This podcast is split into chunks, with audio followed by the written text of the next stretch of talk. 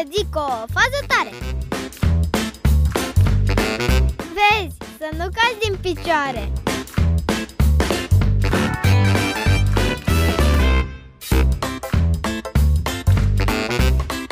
Știi ce e aceea o fobie? Fobie înseamnă teamă de un anumit lucru Claustrofobia, de exemplu, este fobia sau teama de locuri strâmte. Aracnofobia este teama de păianjeni, iar murofobia este frica de șoareci. Știi că există o fobie de cuvinte lungi?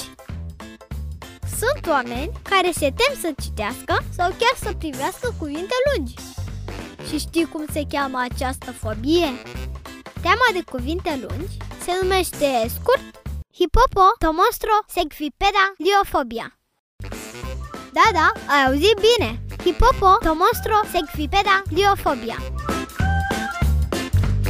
Hippopotomostro segvipeda liofobia este un cuvânt alcătuit din numai 32 de litere. Nimic de speriat.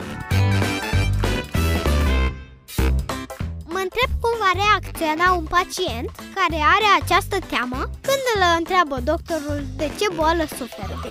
Nu, nu, nu, nu. Trăim într-o lume trăznită. Dar să nu uităm că și noi facem parte din ea. Sunt Eva Bianca. Iar tu tocmai ai ascultat o fază tare.